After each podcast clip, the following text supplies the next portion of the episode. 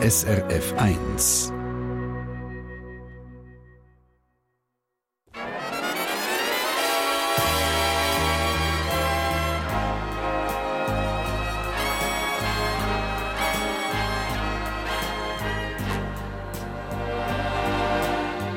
Persönlich.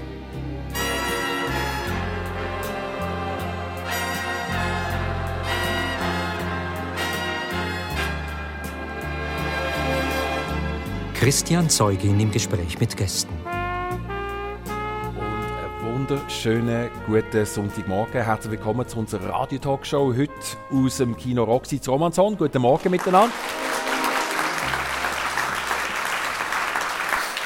Es sind Geschichten direkt aus dem Leben, die wir in dieser Stunde kennenlernen. Ich freue mich sehr auf meine beiden Gäste wie sich zum Beispiel lebt, ein ganzes Jahr im Zirkuswagen oder wie fit man ist, wenn man jeden Tag mindestens 60 Kilometer mit dem Velo macht. Ich freue mich auf die zwei. Auf der einen Seite ist das Zara Hauptmann, wo aus dem Rindel aufgebrochen ist in die große Welt der Medien, Radio, Fernsehen, Zirkus, das sind ihre Berufsstationen gewesen.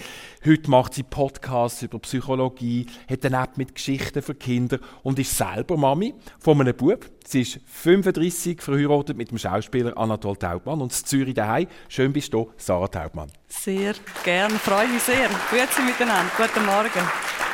Und gerade neben ihm ihr der Jörg Wiedler aus Frauenfeld. In die Spitzenmedizin hat es entzogen. Sein Gebiet Viszeralchirurgie hochkomplexe Operationen, zum Beispiel an der Bauchspeicheldrüse, wo er mehr als einen ganzen Arbeitstag nonstop am Operieren ist. Im Rang von einem Chefarzt Zürich ist er im Stadtspital Triemli und dazu am Spital Schweiz. Und dazu zieht sie ihn immer wieder auch ins Ausland, auf spezielle Einsätze, zum Beispiel in Zentralasien, in Afrika ist er auch schon gewesen. Er ist 62, verheiratet, Vater von zwei erwachsenen Kindern und ist daheim am Zürichsee. Herzlich willkommen, Jörg Wieler. Danke Guten Morgen. Vielmals. Guten Morgen. Und der Jörg Wiedler habe ich besucht im Spital, im Büro. Da steht das Velo, immer gerade direkt neben dem Schreibtisch. An der Wand hat es Fotos von seinen Reisen. Du fährst jeden Tag von Stefan ins Stadtspital Trimli. 30 Kilometer ein Weg. Warum? Also gerade jeden Tag ist es nicht. Also wenn es jetzt viel Schnee hat oder vereist ist oder massiv regnet dann äh, nehme ich doch ab und zu auch Also minus Zug. fünf Tage pro Jahr oder minus zehn? Ja, schon ein paar, ja. ja. Äh, für mich ist das ein, ein guter Einstieg in den Tag. Mhm. Ein bisschen, man kann seine Gedanken ein bisschen fliegen lassen. Man kann den Tag so ein bisschen planen, was alles laufen mhm. tut. Und wenn man heimfährt, kann man wieder entspannen. Und dann ist man eigentlich gut Weg. Wie lange bist du unterwegs? Ja, so ein Weg ist es zwischen einer Stunde und Stunde zehn. Das heisst, der Arbeitstag von einem Chirurg fängt ja nicht erst am 9 Uhr an. das heisst, wann gehst du aus dem Haus? Ja, so in der Regel am Viertel vor fünf.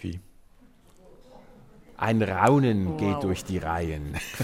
Ab der Gesundheitsbilanz, seine persönliche, sieht dafür umso besser aus, natürlich. Ja, das ist jetzt eine schwierige Frage, das weiß ich nicht so ganz genau, oder? Ja, aber ich, ich denke, für, mhm. es ist gut, wenn man etwas macht, auch wenn man älter wird, wenn man ein bisschen aktiv bleiben mhm. tut. Und, und auf Schweiz machst du das auch? Du fährst einmal auch auf die Schweiz mit dem Ja, dort muss ich einfach ein bisschen mehr einschränken. Wenn es dunkel ist, ist es einfach eine sehr gefährliche Straße und dann äh, äh, mache ich das nicht. Dann ist mir einfach das zu gefährlich. Aber jetzt mit der Sommerzeit, Aha. Umstellung, jetzt braucht es vielleicht noch zwei Wochen und dann kann man wieder dort. Auf die Schweiz fahren. Das Gute ist, dort geht es am Anfang ziemlich hoch, mhm. am Schluss geht es runter. Beim Heimkommen ist es umgekehrt. Also mhm. man ist nie erschöpft, wenn man ankommt am Ziel. Das mhm. ist das Positive. Und du hast es schon ein bisschen angetönt, das heisst auch, der Arbeitstag, das, was du gemacht hast, das lässt dann auch wirklich dort, wo du bist, den Tag durch. Also beim Heimfahren passiert etwas mit dem Kopf. Es passiert etwas, aber ganz alles kann man ja. auch nicht daheim lassen, äh, oder im Spital mhm. Das geht nicht. Also, gewisse Sachen nimmt man schon mit. Sarah Taubmann, du hast ganz interessiert zugelassen. Ist das etwas, wo du auch zu deinem Alltag würdest dazuzählen, wenn du könntest? Ich meine, du bist in einer ganz anderen Lebenssituation. Ich meine, es gehört, Mutter von einem kleinen Bub. Ähm, ja. Also ich habe das auch gut nachvollziehen. Wirklich. Ich bin auch sehr ein outdoorsy Person. Also ich gehe sehr, sehr gerne raus, wenn immer ich kann. Und ich bin letzte Woche, Mittwoch, war so wunderschön Wetter. Mhm. Und ich bin im Stau gestanden, schon am 4 Uhr. Ich war beim Frank Urbaniok, am Aufnahmen machen mhm. am Nachmittag. Und habe wirklich gedacht, jetzt komme ich super so noch durch in die Stadt rein. Und dann wirklich zwei Stunden hatte ich von Freienbach mhm. in die Kita rauf, noch einen Sohn abholen, bin um Viertel vor sechs daheim gewesen. Also halb vier bis viertel vor sechs. Und dort habe ich wirklich gedacht, ich würde so gerne aufs Velo umsatteln und einfach an dieser Blechkolonne vorbei. Und einfach das Velo mit dem Kinderwagen hinter dran ist keine Option, die du jeden Tag so machen könntest, oder? Ja, er ist vor allem eben auch schon ein rechter Brocken daher. Ja. Der ist vier okay. und der ist ja. 20 Kilo. Jawohl. Letztes Jahr hatte ich ihn noch auf dem Sitzli, aber ich glaube, diesen Sommer kann ich das nicht mehr mehr wagen. Mhm. Das ist mir dann gleich ein bisschen zu riskant im Stadtverkehr. Stichwort unterwegs sein. Du bist ein Jahr lang im Zirkuswagen gewesen. Da ist man noch um einiges langsamer unterwegs, oder? So. Ja, es täuscht dich nicht. Ähm, wie, schnell, also, wie schnell darf man mit einem Zirkuswagen fahren? Ja, 80 auf der ah, Autobahn. Doch, ja, okay, mit dem L. He? Hast du einen LKW-Schein ähm, machen dafür? Nein, ich hatte so fünf Fahrsstunden intern, knieintern, ja? mit ein paar netten Kollegen vom Transportteam. Mhm.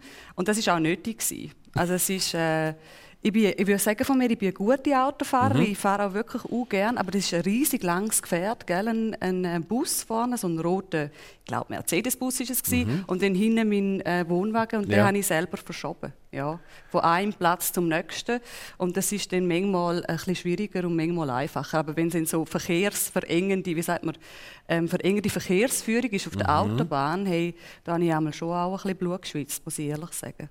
Ja. Du bist ein Jahr lang unterwegs dabei das stellt man sich wahnsinnig romantisch, auch ein bisschen wild vor, unterwegs sein, gefühlt alle paar Tage nebeneinander, gemeinsam mit den Zirkusleuten. Wie war das? Gewesen?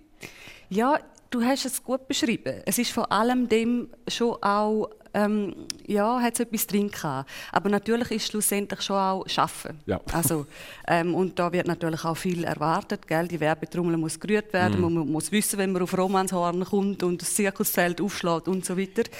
Und ja, also im Wohnwagenleben auch, da denkt man, das ist so etwas mega Romantisches, oder?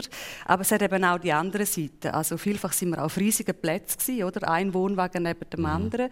Und ich bin jetzt ja nicht so ein Muskelpaket. Und da sind wir auch alles selber machen, oder? Den Wohnwagen wieder aufstellen, aufkurbeln, das WC selber ähm, wechseln und so. Also da, ja, ist schon auch eine Challenge gewesen, muss ich sagen. Wie bist du eigentlich dazu gekommen, Medienchefin zu werden vom Zirkus Knie? Also, das ja, ich ja nicht ja einfach so rein, oder? Nach fünfeinhalb Jahren G&G habe ich bewusst hinter die Kamera gewechselt zum Puls, Medizinsendung, mhm. zweieinhalb Jahre. Und dann bin ich mit meiner Schwester, die wirklich ein grosser Zirkusfan ist, im Chapiteau gewesen. Und im Rahmen von dem Besuch in Zürich habe ich auf der Webseite vom Knie gesehen, dass die Medienverantwortliche mhm. suchen. Und dann denkt hey komm, jetzt bewirbst du dich, das ist ein Abenteuer. Und gell, ähm, beim SRF ist das ganze Wort äh, Umstrukturierung, Reorganisation da schon, ist schon in voller Blüte Mhm. Und irgendwann dachte ich, weißt du was, mach doch jetzt etwas Neues. Jetzt hast du irgendwie, jetzt bist du noch so kinderlos mhm. und kannst noch die Welt äh, entdecken und erleben. Habe ich mich beworben und dann hat das mehr oder weniger geklappt. Hat ja. geklappt. Mhm. Sie, beim Rekrutierungsverfahren hat es einen spannenden Psychologietest gegeben, ja. wo recht tiefe Einsicht gegeben hat. Auch dir gegenüber. Was ist dort rausgekommen? Ja, also schon, dass ich gerne äh, Sachen anreise, dass ich eine Jawohl. Macherin bin, dass ich auch Leute führen kann, mhm. so in dem Sinn. Ich hatte ja zwei Frauen in meinem Team, was super war mit diesen beiden, haben wir, haben wir eine ganz gute Zeit gehabt. Ähm, aber auch schon so Neigung zu Burnout, also sich auch aufgeben, gern für, für alles, Arbeit. Alles reingeben. Ja, und das ist bei mir schon so. Das ist immer schon so gewesen. Also zu meinem 20-jährigen Ich hat mit NZZ Mark hat mich gefragt, ob ich dem würde raten, meinem 20-jährigen Ich. Da ist mir wirklich klar gewesen, einfach take it easy. Take, take it, easy, it Tiger. Easy. Nicht immer auf der Überholspur. Nicht immer auf Tutti. Ja. Das ist vielleicht ein bisschen eine schwierige Frage, Jörg Wiedler, an diesem Punkt. Aber äh, jetzt haben wir so ein bisschen gehört, eben der Hang zum sich voll reingeben, wenn man etwas anpackt, etwas machen zu 100 Prozent. Ich nehme an, als Chirurg in deiner Position gehört das auch dazu. Wenn, dir, oder wenn du etwas machst, dann machst du zu 100 oder vielleicht auch zu 120 Prozent. Ja, das, das mache ich so. Ja. Aber es ist auch, wenn man einen Beruf kann ausüben kann, der einem begeistert, der einem auch auf lange Zeit mhm. extrem gut gefällt, dann macht man das einfach wahnsinnig gern. Und ich liebe das wirklich, den Beruf, alles, was dazugehört. Das passt mir wirklich sehr gut. Das Stichwort Burnout oder sich vorausgaben könnte ich mir ja auch vorstellen. Also es sind extrem lange Arbeitstage, die da je nachdem anstehen. Was sind so deine Wege und Mittel, um immer wieder die Energie zurückzuholen? Ja, ich glaube eben der Sport, mhm. Bewegung, äh, mit der Familie zusammen sein, kulturell sich mhm. interessieren, das sind eigentlich so für mich schon wichtige Punkte, wo ich auch wieder viel Kraft daraus rausholen tue. Wenn wir mal schnell zum Zirkuswagen zurückkommen, weil es... Darf ich bei ja. geschwind einhaken? Ja. Weil ich habe mal beim Puls können eine Pankreasoperation mitfilmen. Acht Stunden sind wir auch vor Ort gewesen. Und ich habe da wirklich für mich gedacht, weil ich habe ja den Numerus Clausus gemacht und wäre gerne in die Allgemeinmedizin oder Ger Ger Ger kann ich auch noch sagen, Altersmedizin. Gerontologie, Gerontologie, Gerontologie ja. genau. Und ähm, da habe ich wirklich gedacht für mich, hey, Hut ab. Acht Stunden, es ist ja auch kalt gell, im Operationssaal und höchste Konzentration, oder? Eigentlich an einem Patient durchoperieren. Mhm.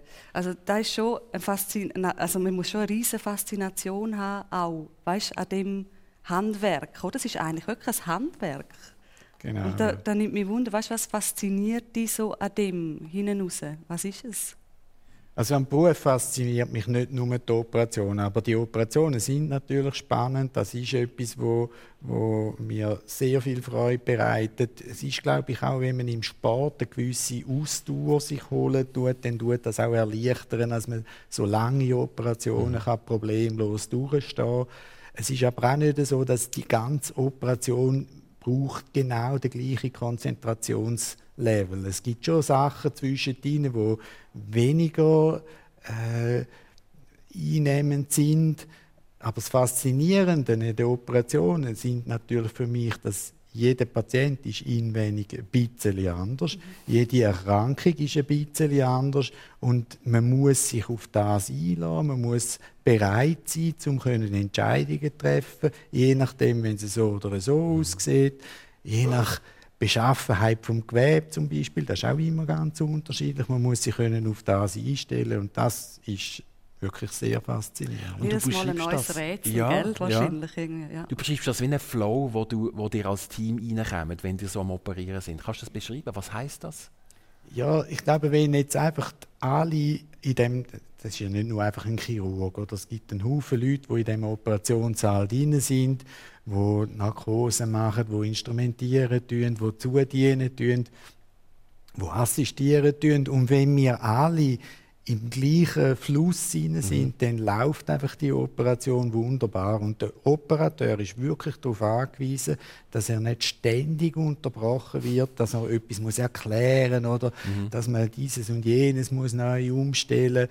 Wenn das aber gegeben ist, dann läuft wirklich eine Operation problemlos im Fluss laufen. Also unser Image als Klischierte, wo man vielleicht aus den Arztfilmen oder was weiß ich, aus den Kinoserien noch kennen, wo der, der, Chefchirurg, äh, der Assistent sagt, Tupfer bitte, äh, Messer, Skalpell. Das gibt es in, in dem Sinn gar nicht, die wissen eh, was du brauchst. Genau, und es muss auch nicht bei jeder Operation die Stirnen abgewischt werden ja, genau, Chirurg. Oder? Das ist, auch so ist es wirklich so kalt, wie Sarah vorher gesagt Nein, hat? Nein, das, das habe ich eigentlich auch noch sagen. Für die, die operieren mit dem yeah. Mäntel, den yeah. wir anhaben, ist es natürlich eigentlich nicht kalt. Also, Aha, yeah. Es ist vor allem wegen dem ein bisschen kühl, dass die, die operieren, auch gute und angenehme hm. Verhältnisse haben. Das persönlich auf SRF 1 mit dem Jörg Wiedler, Viszeralchirurg, wo wir jetzt schon einen sehr äh, handfesten, konkreten Einblick bekommen haben. Und Sarah Taubmann, Journalistin, heute Podcast-Produzentin, in der Deutschschweiz bekannt worden. Bist du ja vor über zwölf Jahren, ist es gewesen, äh, bald 13, als Moderatorin, damals, du hast selber gesagt, bei G&G, Glanz und Gloria, haben wir glaub, damals auch noch gesagt, unter dem ledigen Namen damals Sarah Hildebrand. In deiner Studienzeit ist es gewesen. Mhm, mhm. Was hast du für Erinnerungen daran? Ich meine, das liegt jetzt doch schon eine Weile zurück. Ein halbes Leben, könnte man fast ja, sagen. Sag gell? Nicht, ja, das ist Wahnsinn. Ja, Erinnerungen, du, ich habe so viele Erinnerungen an die Zeit, muss ich ehrlich sein. Also, ich erinnere mich schon auch, dass ich wirklich noch sehr jung war, mit 23. Mhm. Sehr jung gewesen, sagst ja. du, ja. Also, es ist ja auch so, es hat einfach so geklappt, wie vieles in meinem Leben. Mhm. Ich habe das gesehen, habe mich beworben und bin angekommen. So. Mhm. Und ja, Erinnerungen daran, ich habe wahnsinnig viele Menschen kennengelernt. Also Menschen jeglicher Couleur. Und das prägt mich bis heute. Also da bist du dann einmal in Ghana, irgendwann einer Party mit, mit lauter so, sag jetzt mal, hochprominenten Leuten. Leonardo DiCaprio läuft um und so. Und dann bist du aber wieder ähm, irgendwie am Volksfest vor mhm. Ort, äh, bei den Schwingenden und so weiter. Also du hast die ganze Bandbreite vom Leben habe ich können kennenlernen mhm. in dieser Zeit. Und das ähm, muss ich sagen, das hilft mir bis heute. Also ist Sarah eine andere geworden durch das? Nein, im Gegenteil. Ich glaube eigentlich, ich habe mich sehr gut sogar kennengelernt in dieser Zeit. Was ja. möchte ich, was möchte ich ja. nicht? Ja. Ähm, was ja, gibt mir auch Erfüllung. So. Mhm. Du hast gesagt, es war immer während dem Studium. Habe 40 Prozent beim SRF und 60 Prozent in dem Sinn studiert. Und es war für mich ein super guter Ausgleich gewesen, zum Germanistik, Geschichte und Pädagogikstudium. Mhm weil ich natürlich, es ist nicht eine verkopfte Sendung, mhm. oder? Es geht darum, zum Leben so in der Fülle darzustellen und auch die positiven und mhm. schönen und unterhaltsamen Aspekte vom Leben. Und da ist für mich natürlich wirklich ähm, ein goldiges Ticket gewesen. Aber so eben in, in Teil mindestens Sie als Beobachterin vielleicht von dieser Glamour-Welt von Cannes, eben Leonardo DiCaprio, Schulter to Schulter, es gibt in der Hand. Das klingt schon sehr verlockend, oder? Oder ist es eine Scheinwelt, die du kennengelernt hast? Nein, ich glaube, ich hätte schon können in ganz andere Sphären abdriften, ja. wenn ich hätte wollen. Mhm. So. Aber ich habe ich glaube, dort einfach auch sehr gute Kinderstuben gehabt, gute Freundinnen und mhm. Freunde, wo mir immer sehr viel bedeutet haben und noch sehr viel mhm. bedeutet. Und ähm, ja, gell, schlussendlich fragt man sich ja auch immer wieder äh, einmal im Leben, was, was tut mir eigentlich gut, mhm. was gibt mir Erfüllung.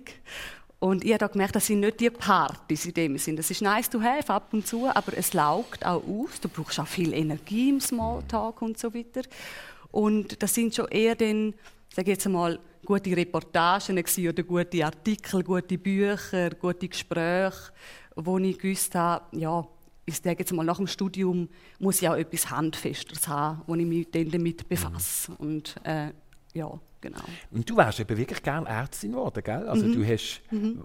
was, was hat gefehlt? Also nach vier Jahren Radio, so muss ich sagen, habe ich ähm, im jugendlichen Übermut den Numerus Clausus gemacht und habe wegen zwei Punkten Humanmedizin verpasst, also Zahnveterinär hätte ich können, habe mich aber auch wirklich nicht darauf mhm. vorbereitet, mhm. dass ich bin so auf dem Liegestuhl gelegen, mag mich noch erinnern mit so einem Büchlein, wo dann die Schlauchfiguren und äh, so einfach so die gewissen Aufgaben, die ja, du den ganzen Tag ja machst, ist ja wirklich eine Konzentrationssache auch vor allem habe ich das ein bisschen studiert, damit ich wusste, welche Aufgaben kommen denn da auf mich zu.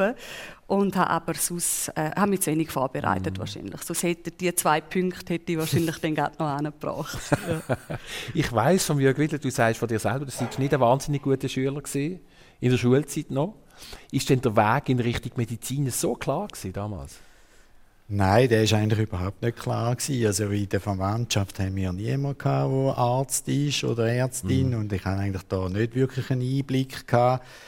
Äh, das hat mich einfach fasziniert und ich habe es probiert und ich habe zum Glück keinen Numerus Clausus müssen ah. machen. Das, ja. Sonst wäre ich also sicher nicht Arzt geworden.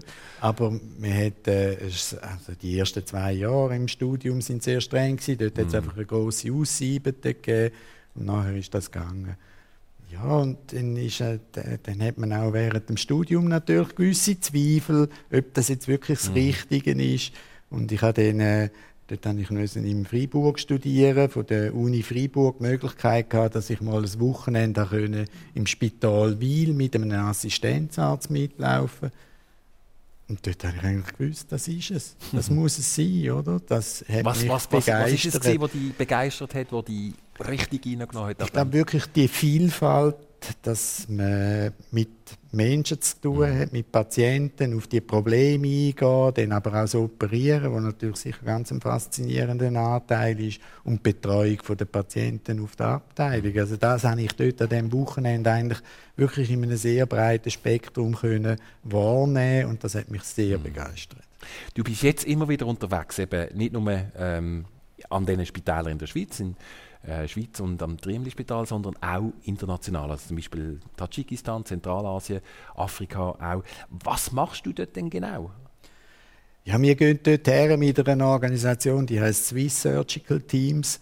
Und da ist eigentlich das Ziel, dass wir nicht wir gehen nicht her und operieren, sondern wir wollen die Kollegen vor Ort ausbilden, dass sie auf ein ähnliches Niveau mhm. herkommen, wie wir das betreiben tun. Und äh, das sind natürlich je nach Land haben die ganz andere Ausbildungen. Kannst du ein Beispiel geben? Zum Beispiel in Afrika weiß ich, sind da sehr kreativ geworden, zum Beispiel bei den Listenbrüchen, wie die können operieren. Ja, dort tun wir so Moskitonetz verwenden. Das ist natürlich da in der Schweiz tut man Netz rein, die kostet etwa 100 Franken. Mhm. Und dann tut man einfach ein großes Moskitonetz auseinandernehmen, tut das verkleinern, tut das sterilisieren und das kostet wahrscheinlich etwa 5 oder 10 Rappen, so einen Teil, wo man dann einpflanzen tut.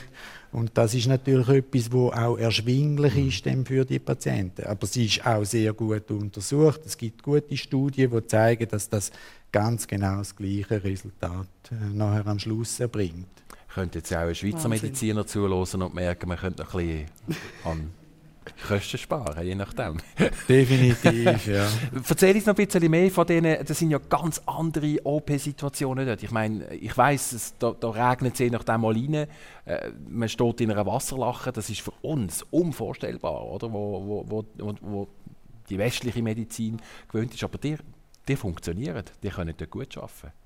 Ja, man kann gut arbeiten. Man muss sich schon auch kurz ein bisschen daran gewöhnen, aber man, man, kann dort normal funktionieren. Stromausfall oder so? Stromausfall ist dann halt zum Teil sehr unangenehm, Aha. weil je nach äh, Temperaturen in Afrika kann es dann sehr, sehr schnell sehr heiß werden in diesen Operationssälen.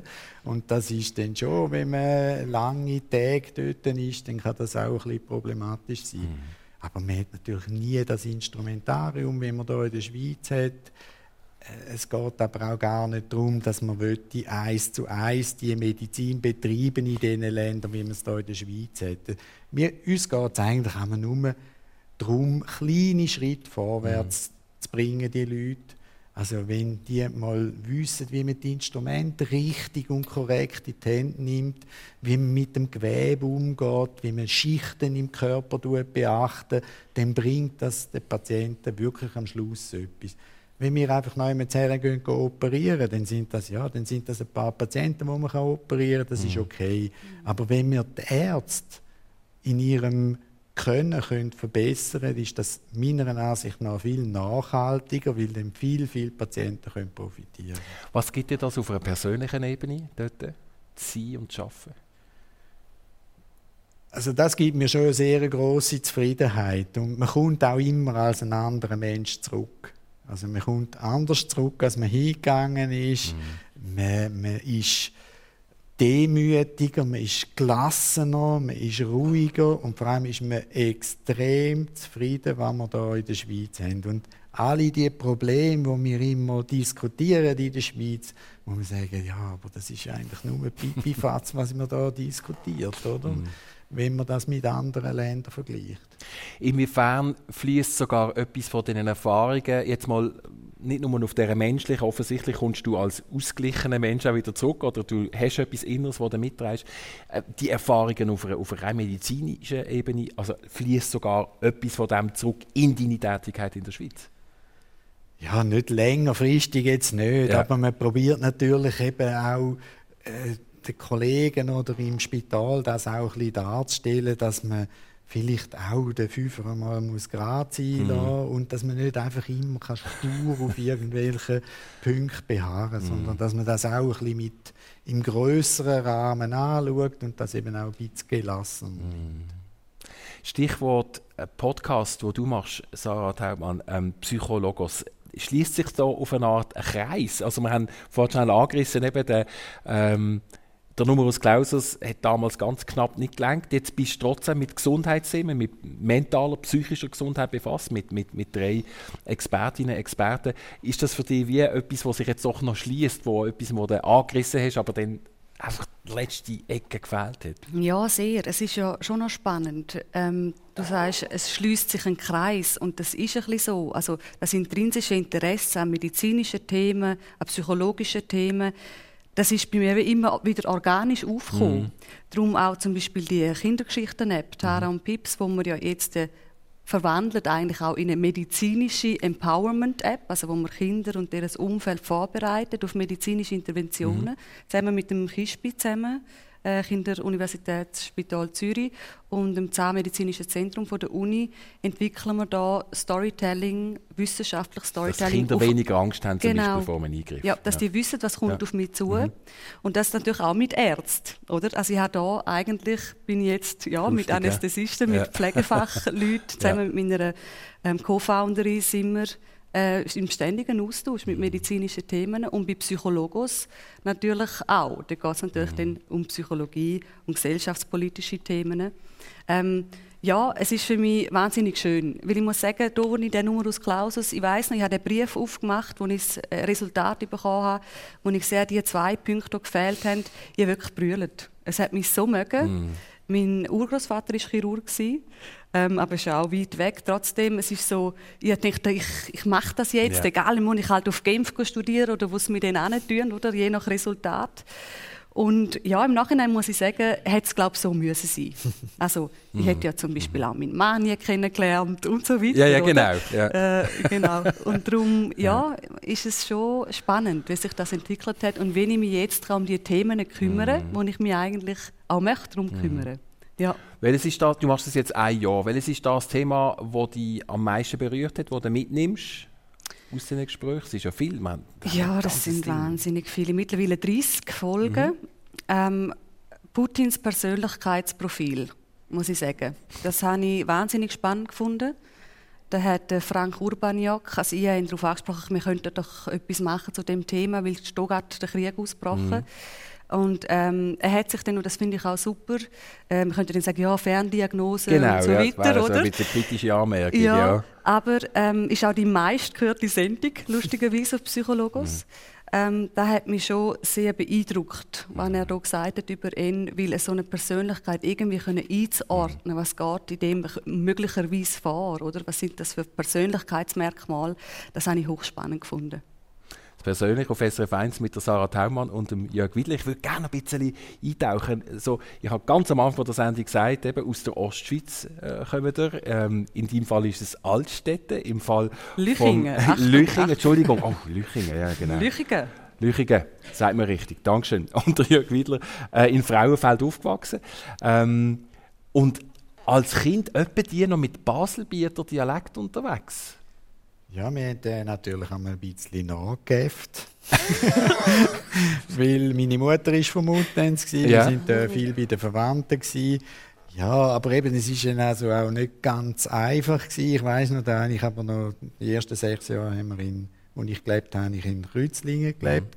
Mhm. Und dort bin ich dann mal äh, posten.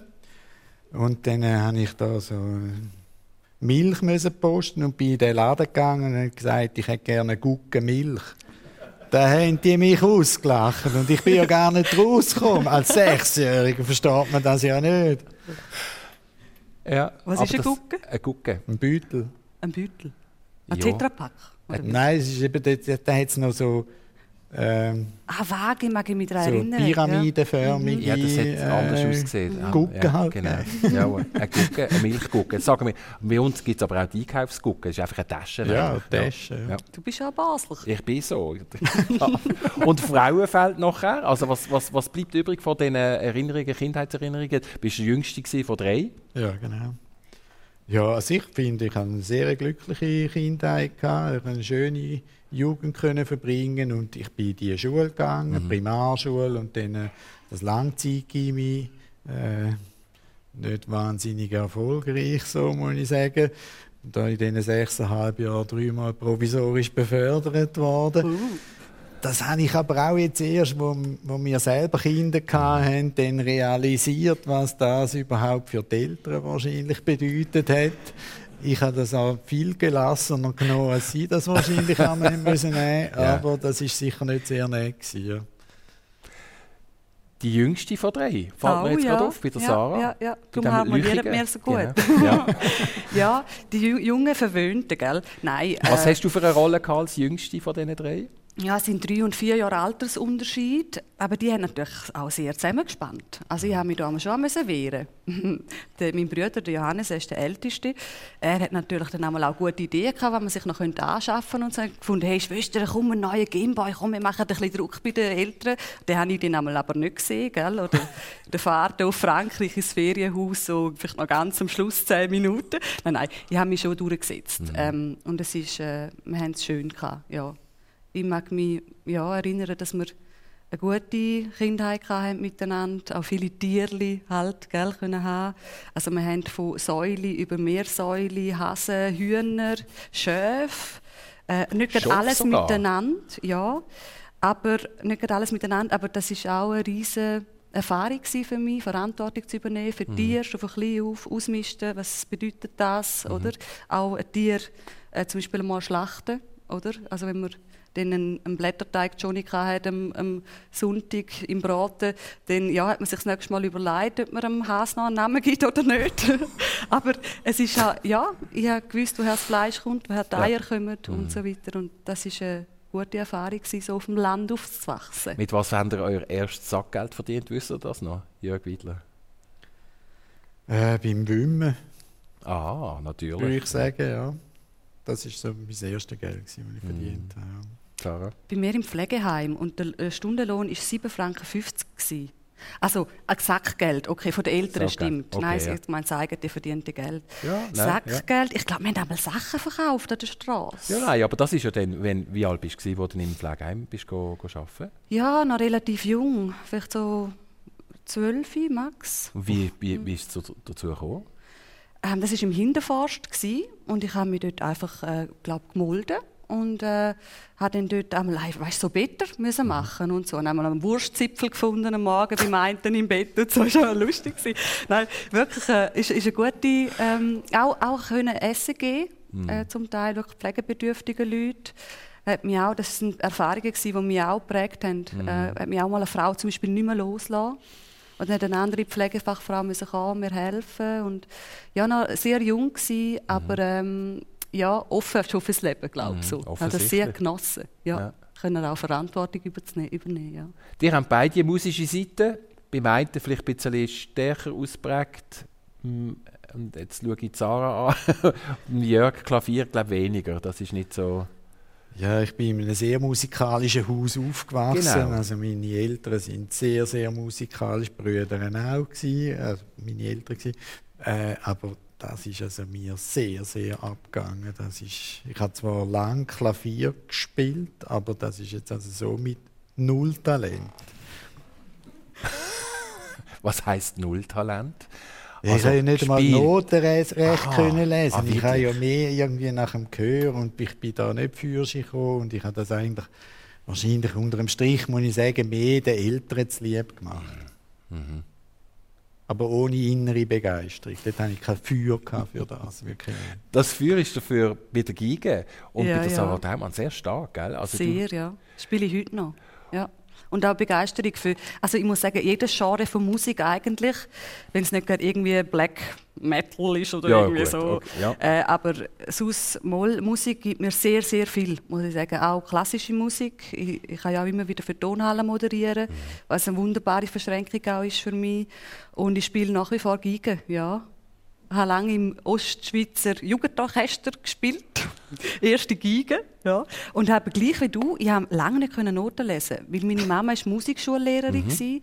und sie hat mir beigebracht, dass ich so eine Sonderregelung hatte, ich nicht müssen den Grundkurs, weißt, Blockflöten und Xylophon machen. Ah, direkt dürfen ja, einsteigen. Ja, ja. dürfen einsteigen mit Geige und sie hat mit dem Klavier mich begleitet sozusagen. Mhm. Und ich habe dann auch immer nach Chör gespielt. Und das ist mir dann ein bisschen äh, zum Verhängnis geworden im Orchester.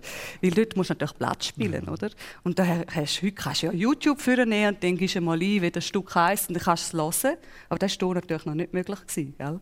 Ja, ja. Aber äh, nein, Geige und Klavier ist eine Leidenschaft Aber bis in Richtung Beruf hat es dich zu wenig ja, also wir haben lange studiert. Ja. Weil Feldkirch ist ja gerade ums Eck in Österreich und die haben dort äh, äh, ein Gimmi, wo man kann Musik zu Schwerpunkt machen kann, relativ früh auch schon mit zwölf. Und ich habe zu besten Zeiten, würde ich sagen, schon so eineinhalb bis zwei Stunden gespielt am Tag mit so 12, 13. habe aber dann immer auch wieder ein bisschen Rückenweh gehabt. Mm. Also habe ich gemerkt, physisch ist das einfach schon nicht, nicht einfach ohne. Und bin im Nachhinein auch froh. Gell, es ist schon auch so ein, ein asozialer Beruf, sage ich jetzt einmal. Also du bist ja immer auf der Bühne, wenn andere sich vergnügen, am Wochenende, so ein bisschen wie Köche, immer in der Küche, wenn alle essen wollen, oder? Und, und ja, Gigenunterricht geben. Ich denke, das kann etwas sehr Schönes sein. Mhm.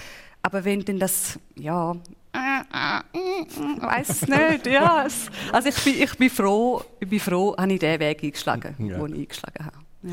Das sind beides auch Familienmenschen, die haben, sind beide Mutter und Vater geworden. Ich würde gerne noch ein bisschen in, in das Universum vom, vom Familienleben äh, eintauchen. Das fängt meistens an mit einer Beziehung, mit einem Mann oder mit einer Frau in eurem Fall. Wie habt ihr euch kennengelernt, deine Frau und du, Jörg Wittler? Ja, sehr, sehr klassisch halt, wie man sich Was so aus dem Film vorstellen tut, äh, im Operationssaal. Ah, wirklich? Ah. Ach, wie schön. Meine Frau ist äh, Fachfrau für Operationstechnik, heißt das heute.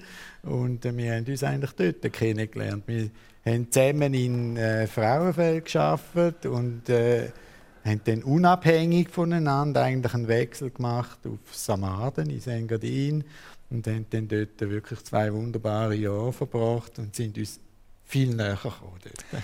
Darf ich nochmal den Moment vom OP aufgreifen? Im, Im Operationssaal ist man ja recht verhüllt.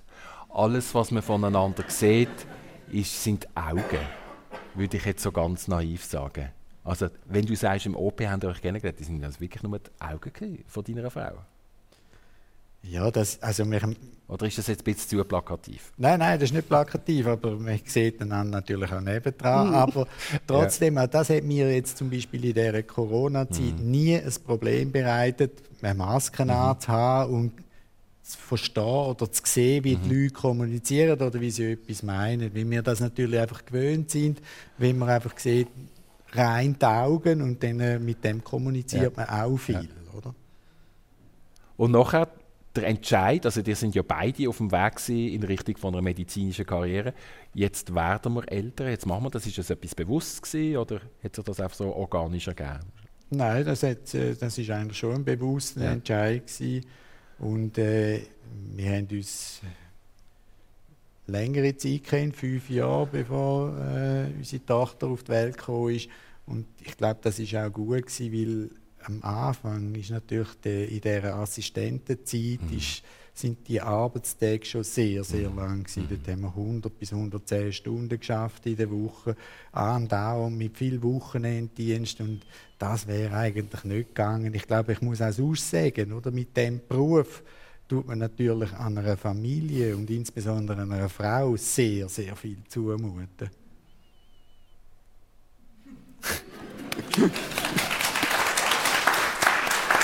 Schön. Und er hat es geschafft, all die Jahre, das ist der, der Applaus für euch, für eure Beziehung. der Bogen zu der Beziehung von der äh, Sarah Hildebrand damals, da kann man schon auch via G und G äh, machen, oder? Weil ich glaube, ohne ja, diese Stelle ja. damals hättet mhm. ihr euch die Mann, der Anatol und du möglicherweise nicht so schnell getroffen. Nein, ja, ich habe eine Veranstaltung moderiert, wo er Gast war. Und dann hat er mich nicht mehr losgelassen. das war irgendwie ein Handshake gewesen, und ich mag mich schon auch noch an den Moment erinnern. Also es war äh, schon eine Art Liebe auf den ersten Blick. Mhm. Ja, aber das war bei mir immer so. Gewesen lustigerweise. Also nicht, dass jetzt die Männer da zwei Hände abzählen, aber äh, ja, nein, also das ist sehr schnell gegangen dann. Und ähm, er, hat, er ist mir dann auch nachgefahren, bis auf Balgach am Wochenende noch. Also haben wir uns dann dort getroffen, bevor er wieder müssen auf Berlin mhm. und haben eine Nacht lang durchgeredet. Mhm. Ich war auch noch in einer Beziehung mhm. und das war mir sehr wichtig. Gewesen. Ähm, ich hatte ähm, eine wunderbare Zeit mit meinem Ex-Freund, mit dem Tobias Müller. Und ich wollte das sehr wollen in, sage jetzt einmal, äh, geordneten Bahnen und mhm. dass wir ein gutes Verhältnis können haben äh, ja, regeln und habe dann eben auch davon erzählt, natürlich, dass ich jemanden kennengelernt habe und dass ich die Person wieder wird treffen zum Spaziergang. Und er hat dann da gewusst, ja, dass es nach acht Jahren Besuchung, wo wir zusammen waren, gell, schon eine lange Zeit mhm. so früh ähm, und dann sind Anatol und ich zusammengekommen. Das war dann ganz eine andere Beziehung wie bis anhin. Also, er ist natürlich auch viel weg, nach genau, wie vor, viel, im viel Ausland. Unterwegs ja. genau. Hat auch schon eine Familie gehabt vorher mal Mhm. und so. Also es ist, Und auf das hast du dich ganz bewusst eingelassen. Ja, ja, das hat für mich schon nochmal einen anderen Level auch mit sich gebracht. Gell?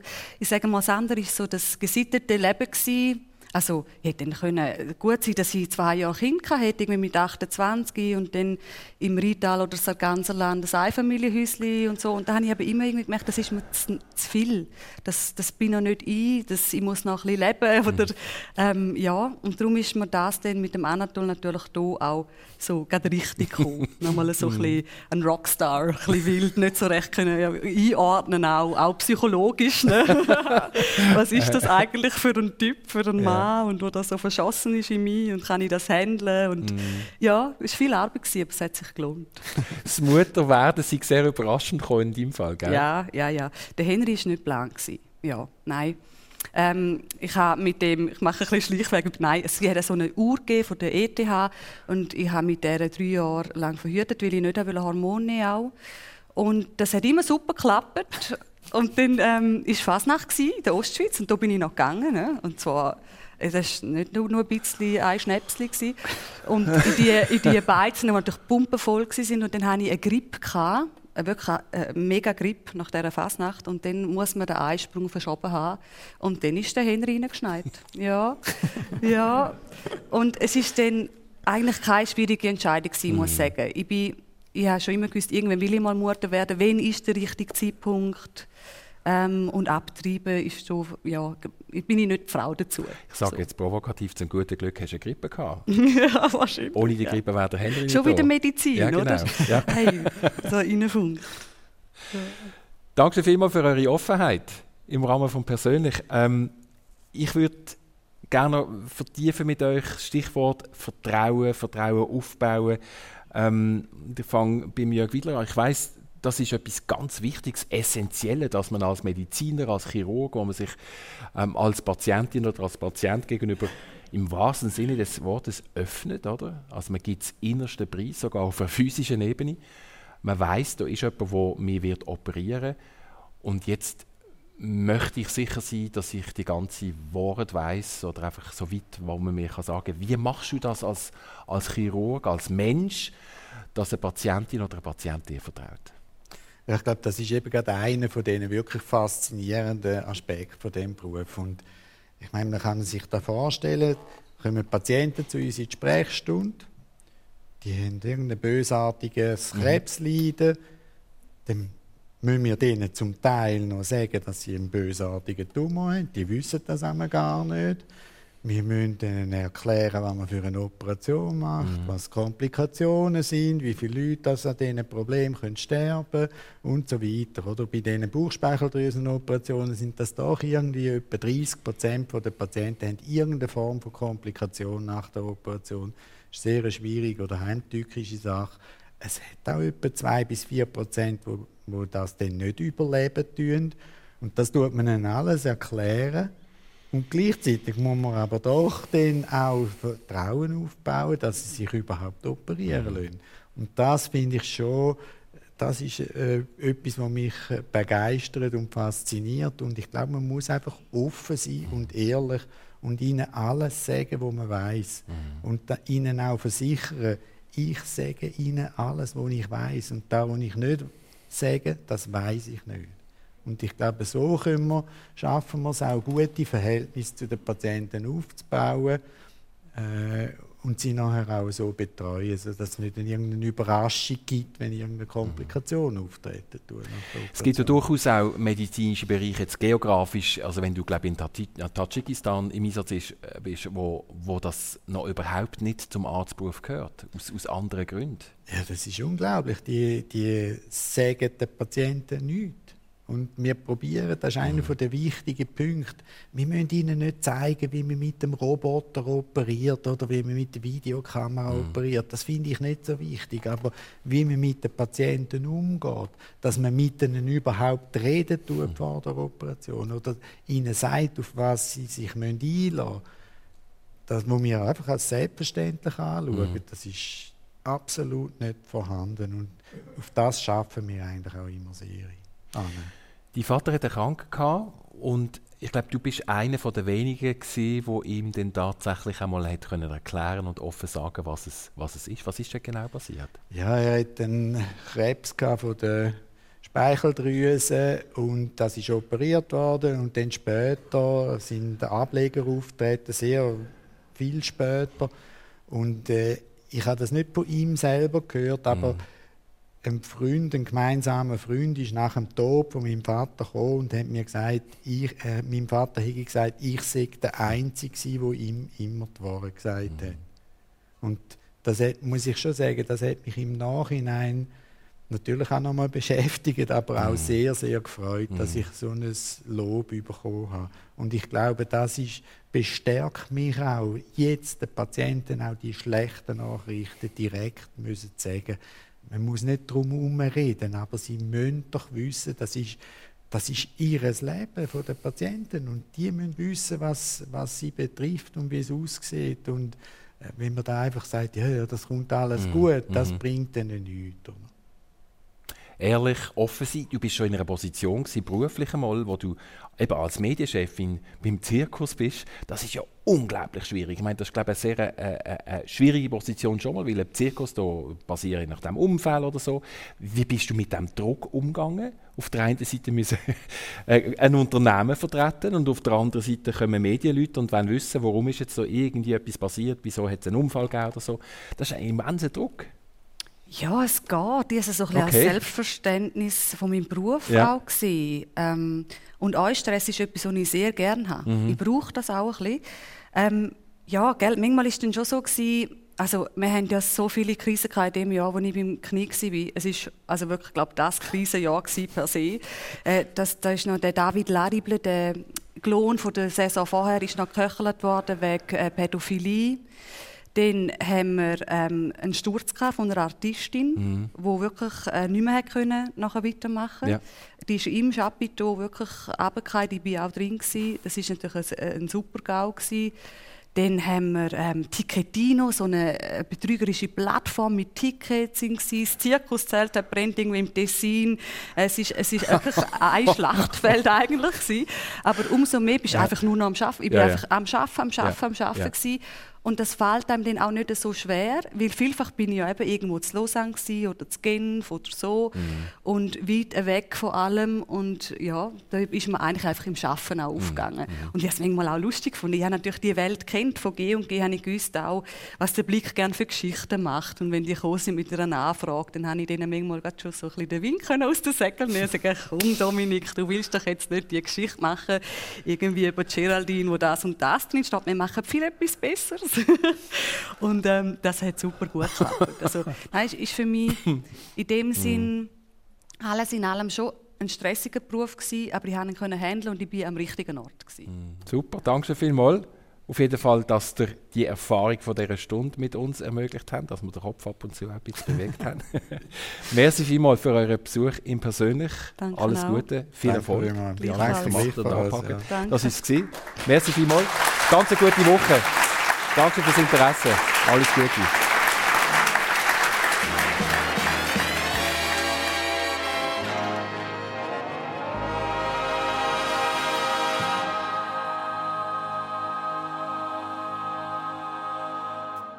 Das ist eine Wiederholung vom 26. März von dem Jahr mit der Podcast-Produzentin Sarah Taubmann und dem Chefarzt Jörg Wiedler, spezialisiert auf Viszeralchirurgie. Nächste Woche sind wir wieder zurück aus der Sommerpause in persönlich. Dann begrüße ich den, Dani Forler aus dem Radio Studio Basel und seine Gäste werden sie Nicole Berniger, Sängerin und der Benny Huckel, Fußball-Experte. Für diese Sendung nächsten Sonntag zu Basel bräuchten wir eine Anmeldung und das Anmeldeformular finden Sie online bei uns auf srf1.ch. Eine Sendung von SRF1. Mehr Informationen und Podcasts auf srf1.ch.